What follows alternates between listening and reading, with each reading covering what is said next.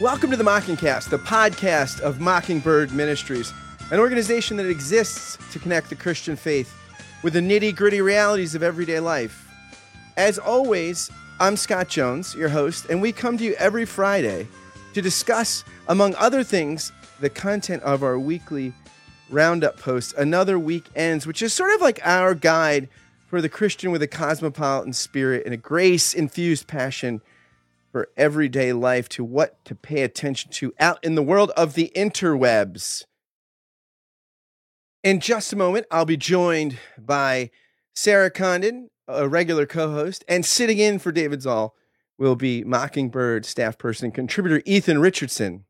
But first, I'm going to talk with a friend and colleague from Wheaton College, Matt Milliner, who is a professor of art history, and he's going to talk to us about art and our experience of Holy Week.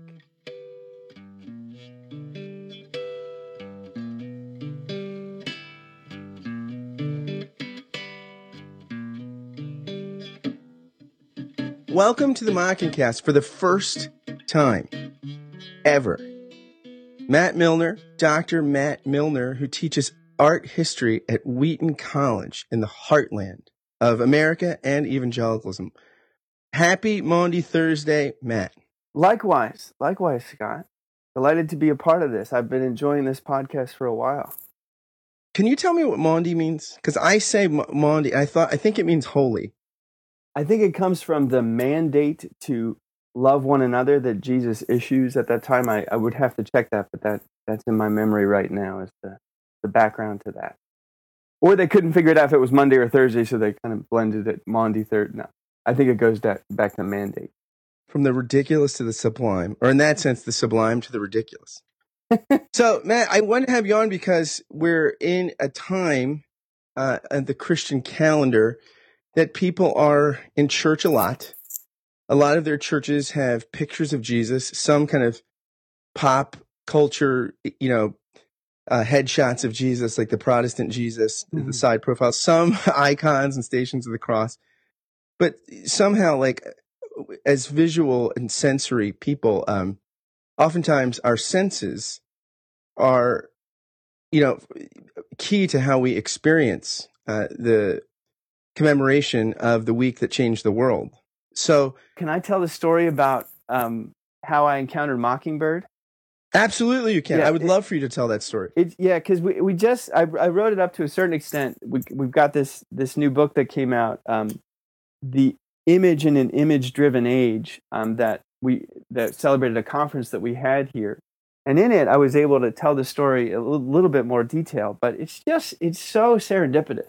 Because i i think i had heard of mockingbird i, I actually um, this the this conference i stepped into I, I didn't realize until afterwards that it was a mockingbird conference but this is what happened is i'm going into new york and I had learned about Andy Warhol, who's another one of these repentant artists who who turns to the Last Supper at the end of his career and takes all the masks off and just hmm. says, mm. "Here, I'm I'm interested in this." And some people interpret it as ironically, um, and I don't know. I don't think it is. I've been to those exhibitions, and I think there's more to it than that.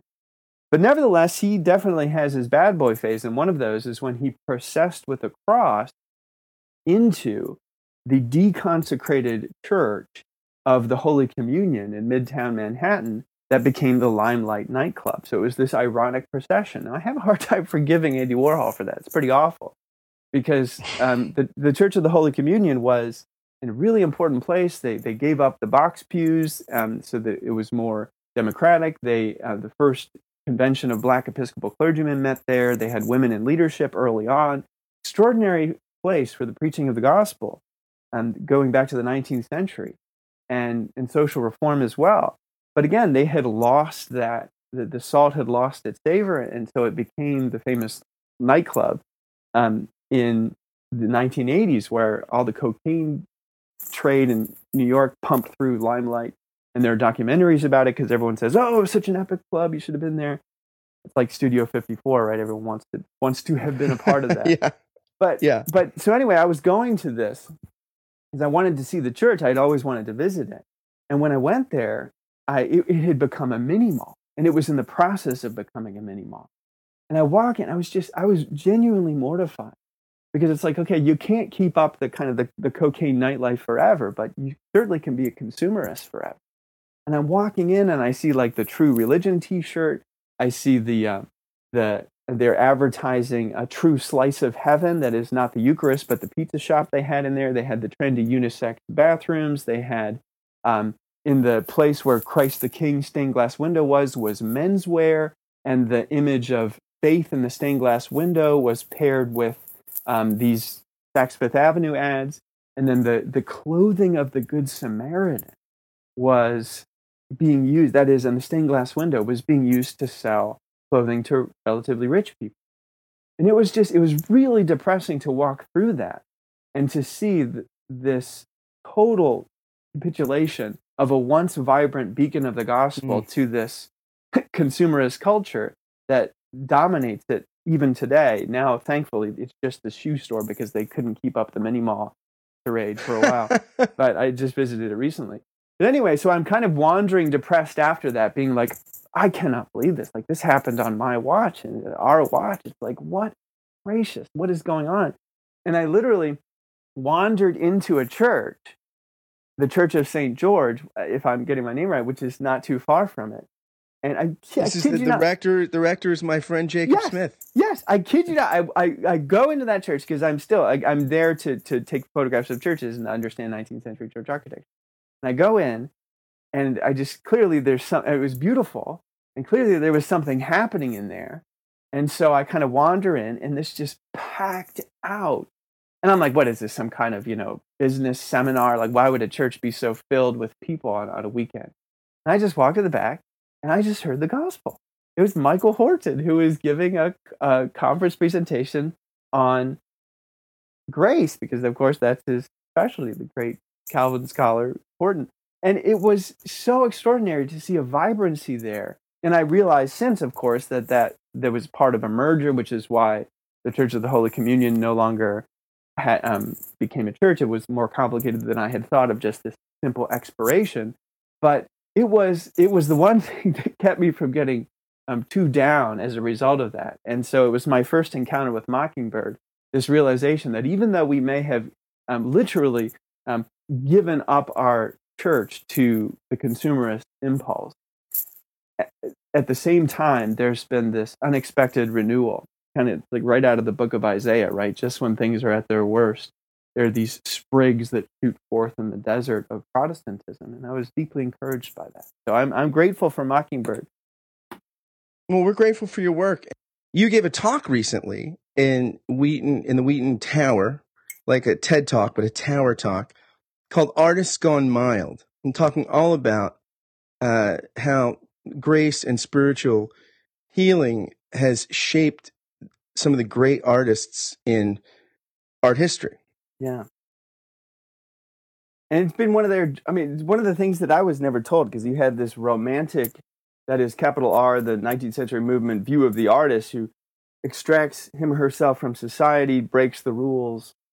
And I found that, in fact, often quite the opposite is the case. I uh, refer to the book Crisis of Doubt, a delightful book by my colleague Timothy Larsen, who says that you know we thought that in the Victorian age everyone had a crisis of faith and gave up Christianity. Well, he did the hard research and showed that precisely the opposite was the norm. People had crises of faith and then had crises of doubt and turned back. They were free thinkers for a while. They went back to the Christian faith.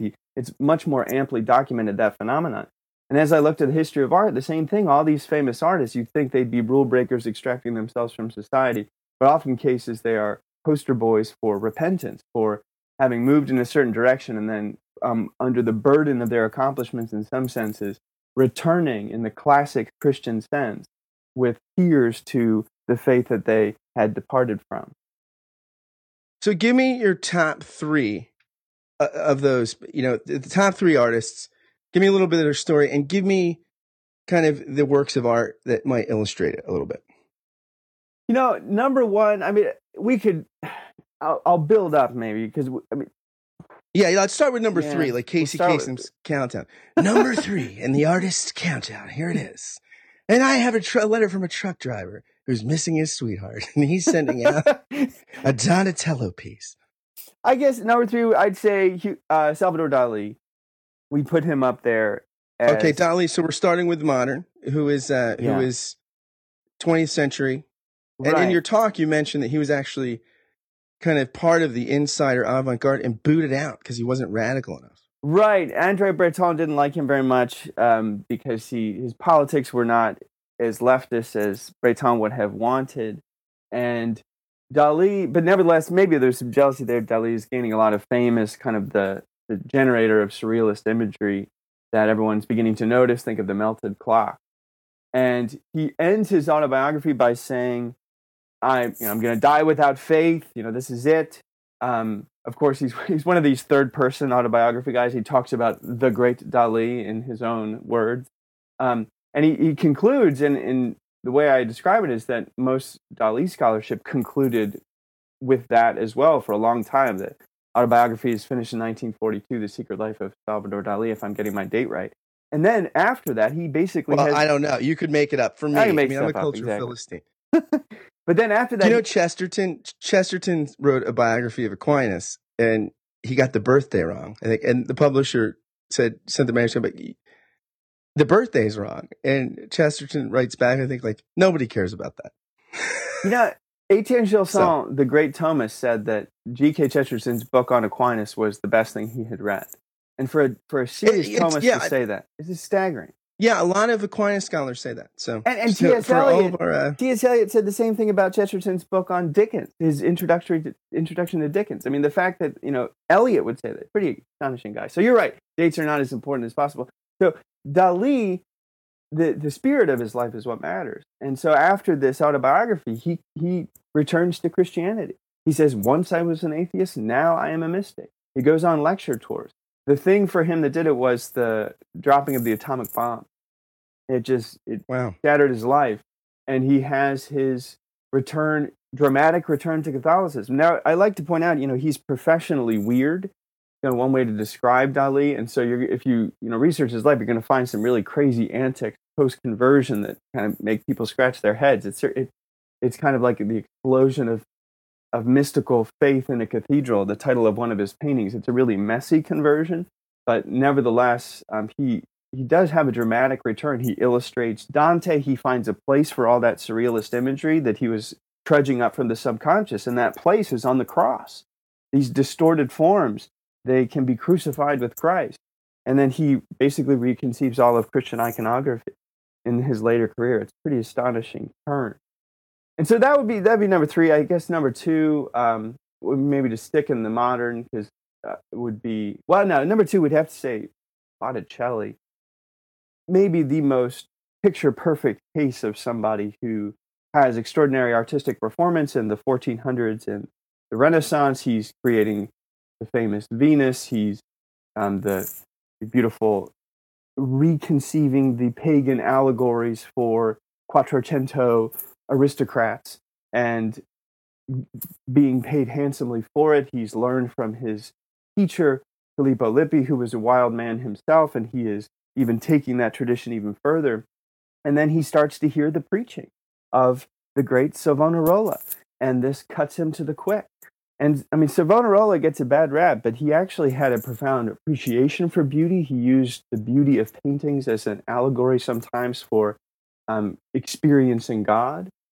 But nevertheless, he saw the wayward trajectory of Florence at this time and lit the bonfire of the vanities and famously Botticelli very well may have placed some of his paintings in that bonfire as some as an act of repentance. But most importantly, he doesn't stop painting. His most interesting stage of his career comes after that repentance, as he Yeah, you mentioned in your talk that there's a painting. Is it a self portrait where you see Botticelli running away from? Yeah, that that's my fanciful interpretation of that. Um, we don't know quite who painted that image of Savonarola himself getting burned in the bonfire of the vanities, but I'm imaginatively thinking of the little boy, kind of the, the young man running away, kind of like Mark at the foot of the cross running away to his studio in this case. Botticelli, who knew Savonarola, who was grieved by this public execution that happens because, of course, Savonarola took things a little too far when he gained control of Florence. Um, but he but he mourns the death of this person who meant so much to him he gets really interested in the end times. He thinks the world's going to end in 1500. But he actually experiences this profound spirituality. And most importantly, the iconographical theme that emerges for these artists, maybe the one that can stitch these repentant artists together, especially in the Renaissance, is the deposition, which we'll, we'll celebrate on, well, celebrate, you don't really celebrate that, do you? On Saturday. Um, that commemorate. Is, uh, commemorate, exactly or um, in some sense re-experience if you have a liturgical realist perspective and that is um, the, the descent of christ from the cross and this is the theme that they that artists like titian the botticelli michelangelo van der weyden in the north all they all turn back to it because it's the end of all possible ambition it is it's, i mean even the work of the cross is done the anti work of the cross the end of all human striving there's even something after that, and that is just to hold the dead body of Christ. These artists who are driven by accomplishment and the need to succeed the same way we are in our society, this, this cult of performance, they seem to be drawn to this image of the, the expired Jesus. But art historians, until recently, really didn't often hear that message because we wanted to send the, out the, the signal of create, create, create beautiful things, and that's important. But in some senses, these best artists are saying, you know what, that's that's a, a dead end because accomplishment will weary you. And so Botticelli, and then of course, what's most interestingly, Michelangelo, the, the person who is lifted up as as the most prominent these overachiever. The divine, and this is our first Ninja Turtle in your. That's in right. Your exactly. This Bott- is it. I mean, Botticelli didn't didn't get in. I have a lot of quibbles. I think that uh, we should have gotten a Northern Renaissance in with the with the Ninja Turtles. We could have we could have put in um, other, but never. They just focused on these four Italians. Well, before I watched your TED talk, I thought Botticelli was something you said. I, I wanted al dente, you know, with a nice bolognese sauce. I mean, I thought it was pasta. well, now you know. Now I know. Aesthetic as well as gustatorial pleasure can now be experienced. Gustatorial. Absolutely. So our number one is Michelangelo. Yeah, it, well, this is this is the research that has unfolded that drives home the message of grace in a way that I would never have expected because there was a campaign to suppress certain facts about Michelangelo's life that started even while he was still alive. But the what recent art historians have pointed out is that frankly, uh, Michelangelo is like he's a closet Protestant. Um, and I, to put it that way, sounds a little bit polemical. It's like, of course, you know, the guy at Wheaton College would say that. But you know, but but this is not. I mean, so is really Aquinas. Important. So is you know, like yeah, they're all right. You know, but and, and maybe Protestant. That's why maybe Protestant is too strong of a word. Um, he's he's attracted to the reformist party in Italy, known as the Spirituali, that are the spiritual ones that themselves are deeply informed by Protestant ideas that are coming to them that are collected in a book called The Benefits of Christ that's still in you can get it today. Um, but it um, this this book communicates the message of grace. And this is an irresistible word for a, an artist like Michelangelo who's not doing a couple of pieces of art because he likes to paint it. So he's being conscripted, drafted. He complains about this. I, you told me to do this. You didn't give me a choice. So I'm basically it's a slave labor. It's it's like a, a you know a college basketball player who just is always I mean just being forced into this all the time. Yes, they have the talent, they enjoy it, but they just they they're the the performance pressure is so extraordinary. And he loves the fame. Don't get me wrong but he's describing this this irres- I mean, he, he has to work, and he doesn't even like to paint. They're like, no, you know what? You're going to paint for me. You're going to do the Sistine Chapel. I trust me. I know you can do it. And they were right. So we're glad that he was forced into it. But Michelangelo is drawn to this message of grace. So he gets involved with these people, the spirituali, his we could call his spiritual director, I think is term for it, Vittoria Colonna. Um, he w- she was long interpreted as his girlfriend because we just want this story of love and um, the agony and the ecstasy, the movie and the novel by uh, I mean, Irving gives you this sense of he must have been in this passionate affair with this woman. That's not what was going on. We have the letters. She's talking to him about grace alone. And what's truly extraordinary is that this guy who's all of his pain I mean he loved he needed money and he was he was very he was a little bit greedy. I mean he was really obsessed with funds in his life. And he would give her drawings for free to illustrate that the grace of God cannot be bought. And we have a smoking gun and that we have a we have a letter where he clearly enunciates that. I want you to have this image of again the deposition, the end of all works of Christ dying from the cross. And do not give me a cent for it because I want you to have this. He's in the middle of this self portrait in this deposition. And when we have reason to believe that when he famously attacks his own image, Michelangelo was an iconoclast. He destroyed his own work. He attacks it possibly out of this rage and frustration because his friends connected to this circle of the message of grace were being imprisoned and he thought he was next. And so he begins to cover his own tracks and he literally destroys his own work.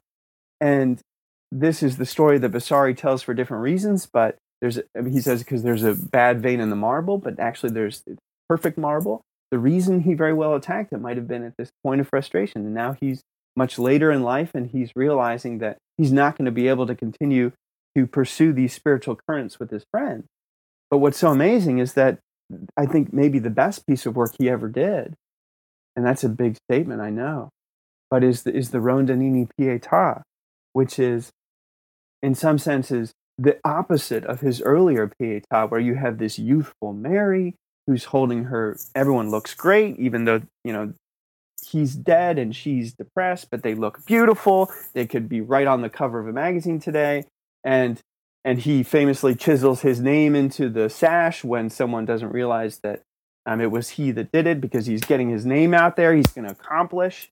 And at the end, at the end of his life, when he's you know his late 80s, he does the Rondanini Pietà, where Mary is sidelined. She again is put in the back, and it's as if he is holding her, even though she's supposed to be holding him. And, you know, you might say to yourself, you know, how would you depict that? Well, Google image Rondanini Pietà, and you'll see. And it's not, the best thing about it, it's not finished. And of course, no one ever believed it was a Michelangelo because the divine Michelangelo would always have things in, in crystal clear perfection at the end. And it very well may, may be because he he died in before he could finish it. But it also might be that he's just like you know what? I've done enough. One of the reasons i'm drawn to this is that our there many people have been pointing out that whereas guilt may have been the driving force of the 16th century which is one of the reasons why grace alone was such a attractive and suppressed force at that time is that in the weariness of the south Alan Ehrenberg. You may have heard of this book, A Clinical History or a History of Depression. And what he suggests is that we've gone from guilt to weariness as the primary emblem of what afflicts us. And so he suggests that the dichotomy of the forbidden and the allowed has been replaced with an axis of the possible and impossible. I'm quoting Matthew Crawford's summary of, of this book. And with this shift comes a new pathology. The affliction of guilt has given way to weariness, weariness with the vague and unending project of having to become one's fullest self. And we call that depression. You just, I mean, it's no longer, you know, what is your experience? It's, are you, are you flexible? You know, what can you do for me? Can you constantly reinvent yourself? Can you, and can you perform, perform, perform? And a lot of us can't and or we try to do so and then we buckle under the pressure of that and that's why even for a, a weariness of afflicted culture as opposed to just a guilt afflicted one the message of the lives of these artists communicates us communicates to us just as effectively again i can't emphasize enough that this new vision of michelangelo is not a sideline view it is right now the reigning interpretation and it's been hard won and it's something we can really appreciate he, he, he should not loom over us as this guilt of, look how little I've accomplished in my life. He's actually broadcasting at the end of his life that accomplishment had become an idol to me. and do not let accomplishment be an idol for you. He seems to be suggesting through the centuries. That's a great witness during Holy Week to remember that uh, our redemption was procured not by uh, overachievement, exactly. but by but by the death and God abandonment. Right, right.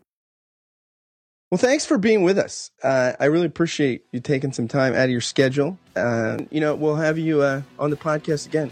Hey, thank you, Scott. Thank you.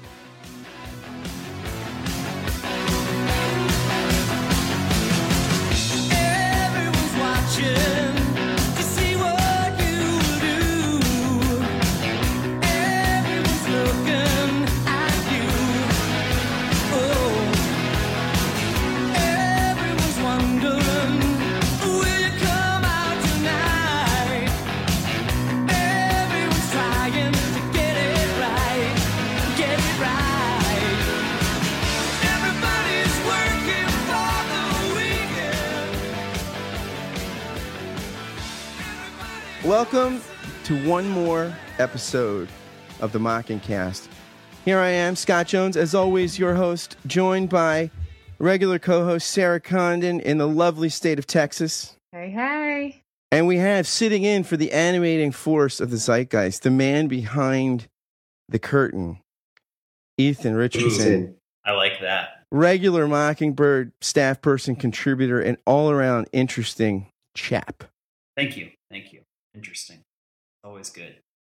And let me just say for our listeners, Ethan gave a talk at the Mockingbird Tyler conference. Was that your first time like giving a talk of that size? Yeah, it was my first time on the big stage. Would not have known it. Not a dry eye in the back row. Probably not in the house at the end, but all I could see was the back row. Everyone was just crying because they felt sorry for me. That's hey, not true. It was incredible, and I was sitting in the back with all the Mockingbird dudes who are all very emotive men, and they were all weeping along with me. It was very good. We're a bunch of criers. That's right. Sarah wasn't really crying. She just wanted to join in on it. I like how you said. I like. How, it would have been better if you'd said, who guys who normally don't express their emotions or crying. Like, it sounds like oh my gosh, but of course you know these guys cry like old reruns. Of, so like, of course they cry. You know, like yeah, diaper commercials. Yeah, right. they cried everything. Yeah, yeah. Oh, so yeah, but anyway, I think it'll be available right on uh, both of your talks. I thought were excellent. Sarah gave one on the nature of death, and uh, I thought that was uh, excellent. So uh, both of those them will be available soon on the website. Sarah, our minister may be stealing those three things people say in their deathbed for our Easter sermon. Oh, cool! That's awesome. Good. Love it. Love it. So on to the contents of Another Week Ends. By the way, before we get into it, somebody did post to the Twitter feed today asking if we were going to do a review of Batman v Superman. So I'm going to talk to the powers that be and see if I can be tasked with that. And I will go yeah. see it today. Scott, do you know anyone who might be good at that? Me, me, and I'm ir- I'm impious. I'll go. I will go and uh, I will go and do it on Good Friday. Uh, I I don't care. I mean, it's. Uh, I mean, I care about Jesus and Good Friday, but I also these things are not mutually exclusive commitments in my mind. So on to another weekends we uh, have a lot of things, or several that deal with women and motherhood. So it's good that we have um, a very articulate female. That sounded so sexist when I said articulate that. Articulate female. I'm gonna put that on my CV. I, I, I don't know, but I've said it's just good. Like I, I, don't know. I, I I feel like I'm being patronizing or something, which I don't mean to be. I know. But there's this review that we have here, right, Ethan? This comes from. This is a book, right? A book by Peggy Orenstein? Yes, yes. It's called what's the name of the book? Girls, Girls and Sex. Sex. Girls and Sex: Navigating yeah. the Complicated New Landscape. Isn't the wasn't the old landscape complicated too? I don't know if it's ever not complicated. Yeah, that's interesting. Wow, I missed some memo. Something. Yeah. Um.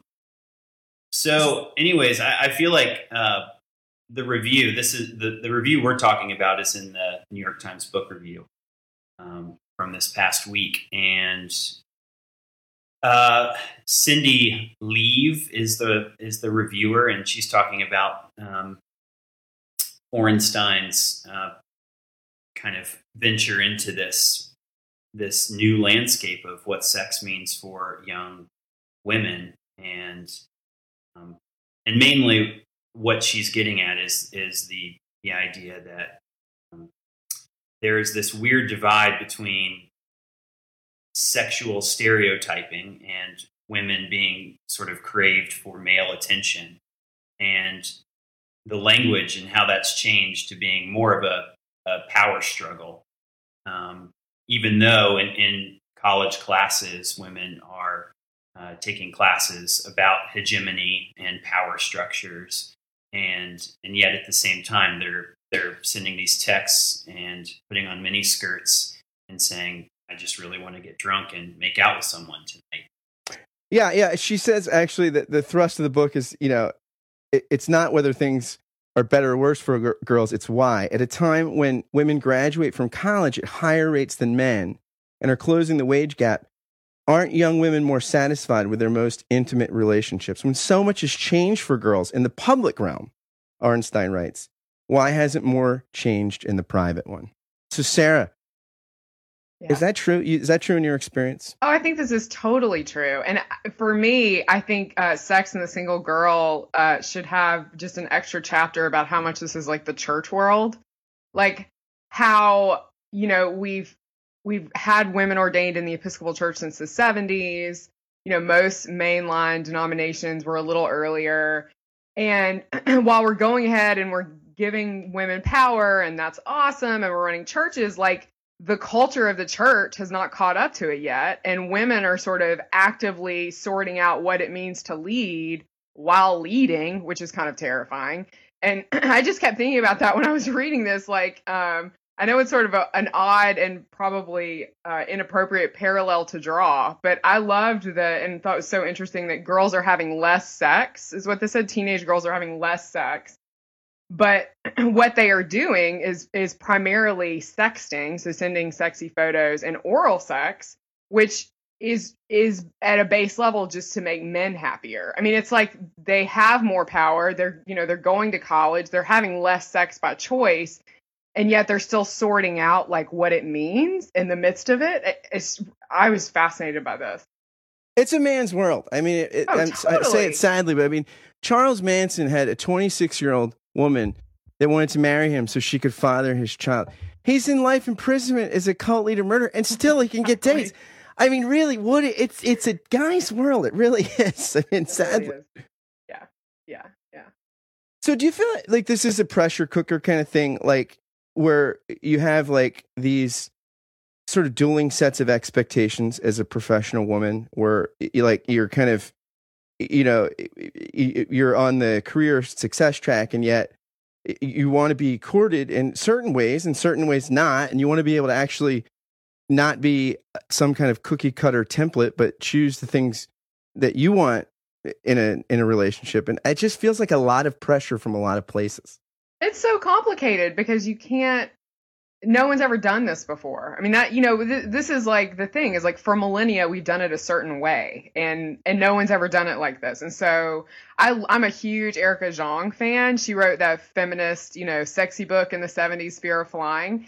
And I'm a huge fan of hers primarily via her daughter because her daughter is like more conservative and, and gets in these great public arguments with her mother. And they did an interview on Alec Baldwin's show on NPR. And they were talking about sort of feminism and how it hasn't played out the way they wanted to, and sexual power for women hasn't played out the way that Erica Jong's generation expected it to. And her daughter said something like, uh, "You can't blow up the atom bomb and then say how you want it to go." yeah. so it's like this is. I, I feel like that's what we're seeing, and it's great. Women have power, but like we're all sorting out the aftermath, right? So so I just want to go on the record that my wife is a high-powered career woman who makes more money than me and takes me to the office parties and says I'm the trophy wife. So I do like. pu- so I do push-ups, baby. It's why I do push-ups. You know? So it's very important.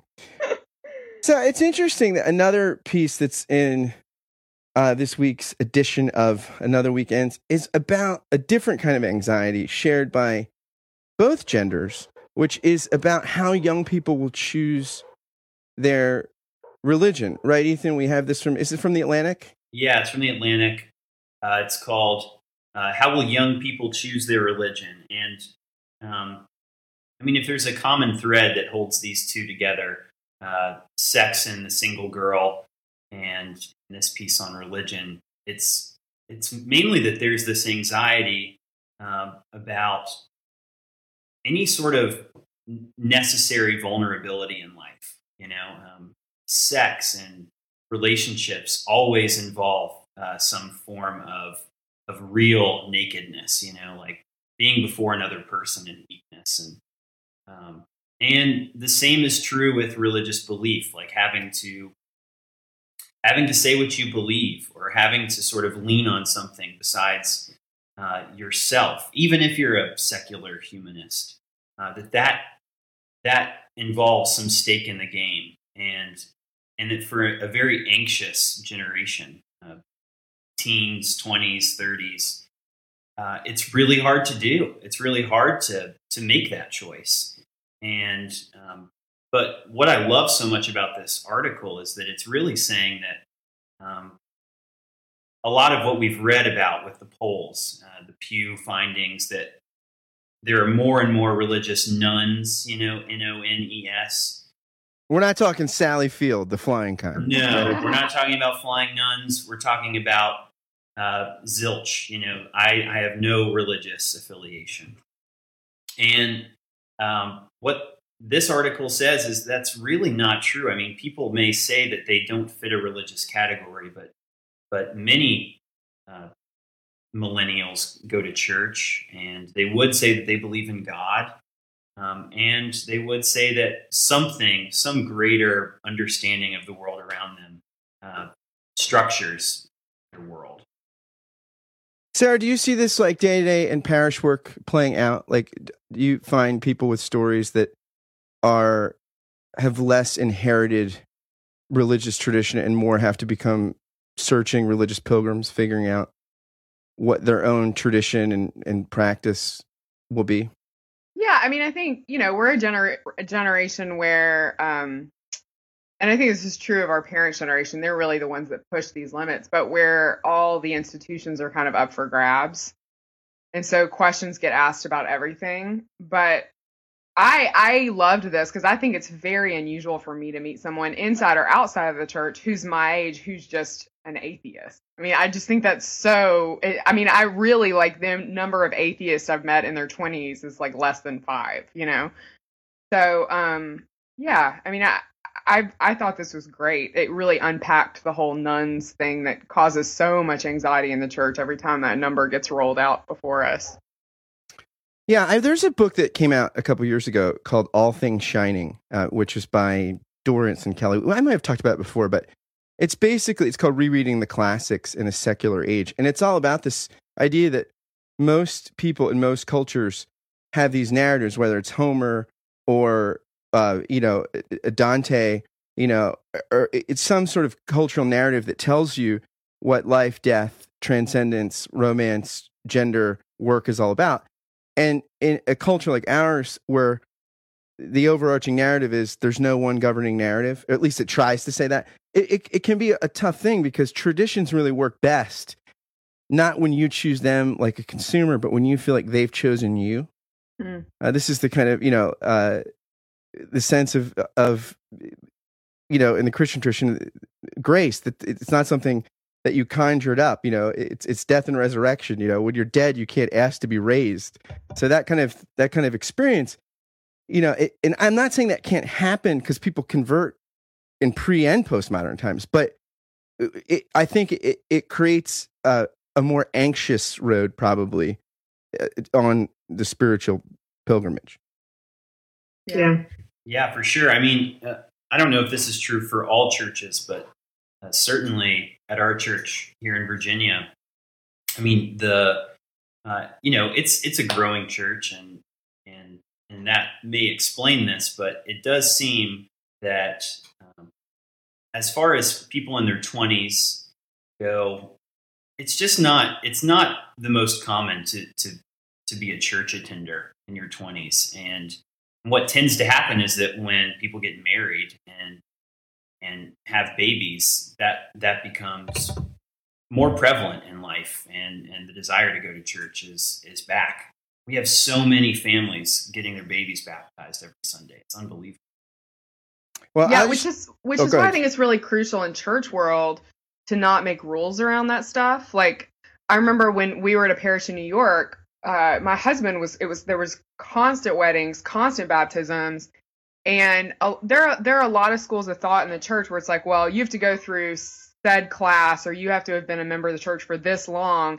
And I remember my husband's boss was like, this is like th- this is what we do like we we just do this stuff for them and like eventually a lot of them come back because they weren't given this like this whole this is what you have to do in order for us to offer you this sacrament kind of language. Um and it makes me always i always think of the franciscan monks in the i guess it was the the 1600s i don't i can't give you a date but there's this beautiful story about them and how they used to walk the street um, and with holy water and baptize uh, street kids, right? Um, because it was theirs to give away. I mean, that's the thing with church. It's like when we get anxious and we and we have this this gospel of scarcity, we we're on we're we're gonna lose. You know, like it's not gonna work. So, well, I just want to say for the anxious uh, people about relationships, particularly the women that we talked about. Um, I met my wife at church. So who knows? Maybe you know, it's it's it, it you might not just find deep spirituality, but you might find love on the horizontal plane as well. So that's my recommendation for dating tips and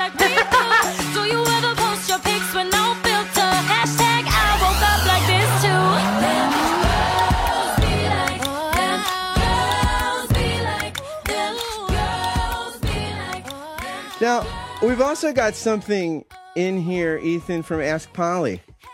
Right? Yeah, yeah. Heather Havrilesky at it again.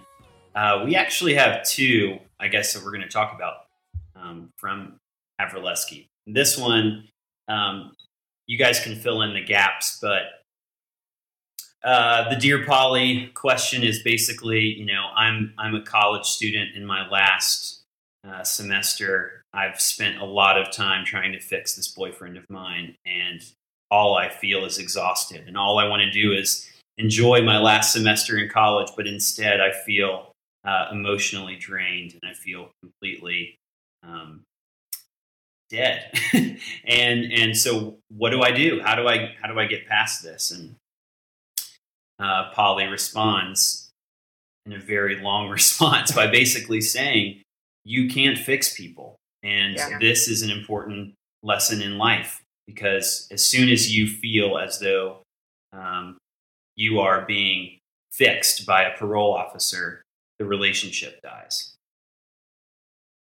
Yeah, I think the only thing, I mean, it's interesting because we can't fix people. Sometimes, though, in real deep love relationships where the love is as close to unconditional as it can get from a human being, we can experience healing but it's never something that can be conjured up or contrived. It's usually something that happens uh, when we're not looking at the person as a project and the person doesn't feel like a project. You know, they feel like a person that's, you know, the receptor of a deep one way love, which is the opposite of control. It's also the opposite of like pretty much any relationship that happens in college, right? I mean, like we're all too like into ourselves and what we're gonna do next and how we're gonna like conquer the world and how we're like and we're like our hottest in college too. Like it's all downhill after that you know? So like you're so self-involved. speak for yourself sir. I was like it was after 22 man.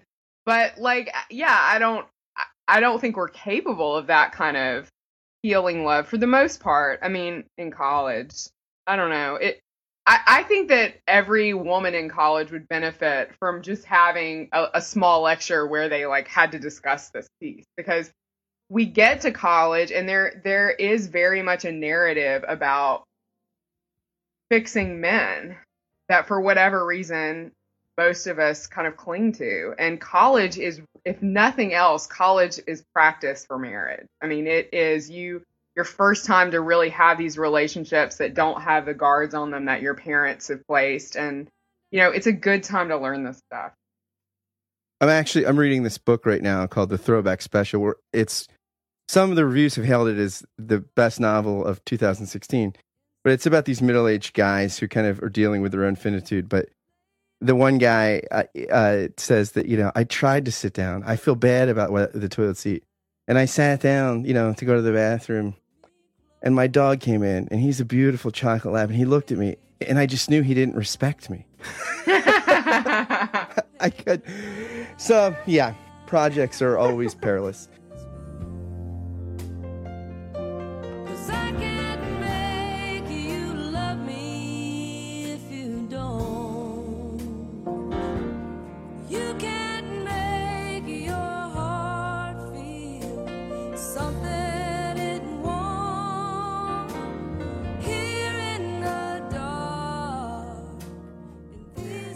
last, we have something I think a little more on a, a serious note. This is uh, something by about Sue Klebold and the truth about normal parents, which is also, as you noted, Ethan, written by Heather um, Havrilesky. And I don't know the cut. What is the cut, Ethan?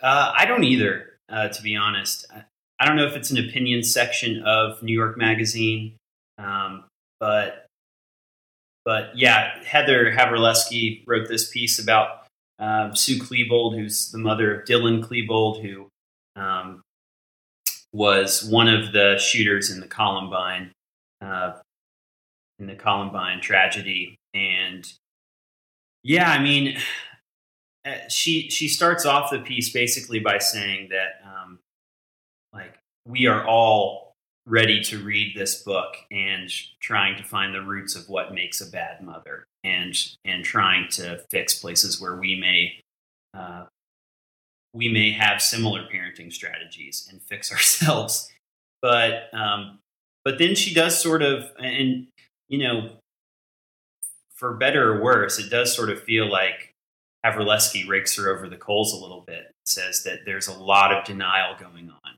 A lot of self justification and blame shifting. Um, but that when it comes down to it, this is us. You know, we, this is a normal mother. And, and as much as we may try to evade all the ways that we, um, you know, screw up our children, it's, it's just, it's part of being a parent that you will screw up your children. Hit it, Sarah. Yeah. I mean, this was uh she's she's I heard an interview with Sue Klebold on Fresh Air and I wanted to throttle her through the radio. Um Tell us how you really I mean- feel. I know, right? I I just and so it was interesting to read this article and have it be a review of the book and and the writer had a very similar uh, response to her. Um because uh, you know, a lot of the issues with her for me were it's this narrative of my baby hasn't done anything wrong that she kind of parented with. And so I can quickly go to a place of judgment, except that I know as a parent that I can quickly do that. My baby hasn't done anything wrong, even at five years old. And also, you know, my heart just broke for her because, and I loved the writer's analysis of this because we parent in an age of endless information. I mean, it's constant. And so if we just know that our kids are okay and things are dealt with at school, I mean, there was that horrifying uh, realization in this piece about how she had um, been approached by the counselor or the teacher. I think it was the teacher because he'd written her son Dylan had written something terrifying, and the counselor didn't wasn't really maybe notified in the way she should have been, and and Sue Klebold herself never read it. And it had something to do with fantasizing about school shootings. And, you know, it's like we are so inundated and busy I mean, I read this and it had the same effect on me that a lot of the busyness stuff has, which is like, why don't we just like move to the country, cut off from civilization, and like, you know, get our water from a well? So, which is, you know, not the answer, but I, I, love there was a thing about how this isn't this this isn't a book about um like raising a psychopath. It's a book about modern parenting in some ways. So Yeah. You know, it's interesting that Frank Lake, the great Frank Lake, um, in a section actually on, de- on depression and um, acedia, which is actually what the church fathers used to call like sloth, but not just laziness, but this like sense that you just don't have the will to to sort of be a, a, a- human being moving in the world. And he talks about early developmental, you know, you know, early developmental psychology. And he says that when when children understand at the earliest age that acceptance is a gift, they understand they have unconditional access into full relationship with the person who is the source of being, and well being is free. The infant feels accepted in toto, i.e., with whatever doubts or destructiveness or libidinal fantasies it may own up to. Since to be accepted is to receive personal being, his very being itself is a gift. Because forgiveness is assured, the personality remains open. Now, he says that if it, early on you learn that acceptance isn't a gift, but it's a reward, only conditional access is granted. The bad side is felt to be rejected and one's bad self with it. Hence the unconscious denials, splitting off, and repression, all of which draw upon the limited resources of mental energy. No genuine sense of acceptance is possible. One's being is no longer in the person who is the source of being, but in oneself and one's own efforts. Since one has no love for, for the law that has, has that has to be kept to gain acceptance, but only a sense of demand and obligation, the heart of the of the matter morally is not filled. And so, like, I think that what's interesting is that if the, the kinds of parents that probably aren't able to give this solidarity and forgiveness so that the kid can actually be themselves, warts and all, are the people that probably are living the acceptance as a reward story. So then pass it on to their kid. Right. Yeah. And uh, and the other thing, I mean, I, I I totally agree with that, but I would say the other thing that she is dealing with that we're all dealing with who are parenting right now is this uh this thing in the zeitgeist that our kids should all have cushy lives. That they shouldn't have to deal with conflict, that they shouldn't have to feel badly, but you know, we're constantly rescuing them from feeling badly about themselves. And the writer said something like, um, uh, her idea is that good parenting, even in retrospect, was preventing negative outcomes instead of focusing on imperfection and forgiveness. And I mean, that's modern parenting in a nutshell. You know, like our kids never do anything wrong. We always fly to their defense, and uh, we want their lives to be easy. It's a good thing on Good Friday that Yeah. the divine parent didn't didn't parent the eternal son in a way that was trying to protect him from dangerous influences and things that would sully his own perfection, but actually um, had a love that was shared between he and the son and the spirit that would make gives hope for the imperfect and the broken like us. Right. Well, thank you guys for yet again, guys and gal. Mm. Um, the y'all, thank you, you all. Y'all. Gender, the, the gender inclusive, uh, um, second person plural. Thanks for being with me yet again, and I will talk with you all next week. And have a great, blessed, uh, holy weekend. Thanks, Scott. Scott, Thanks for listening to the Mockingcast. As usual, all the content we reference can be found on our website, mbird.com. And we love mail and feedback. So if you want to send us some thoughts, uh, you can reach us at info at mbird.com. And if you like what you've heard, please drop over to iTunes and leave a rating and a review. And we hope you have a blessed, holy weekend and a happy Easter.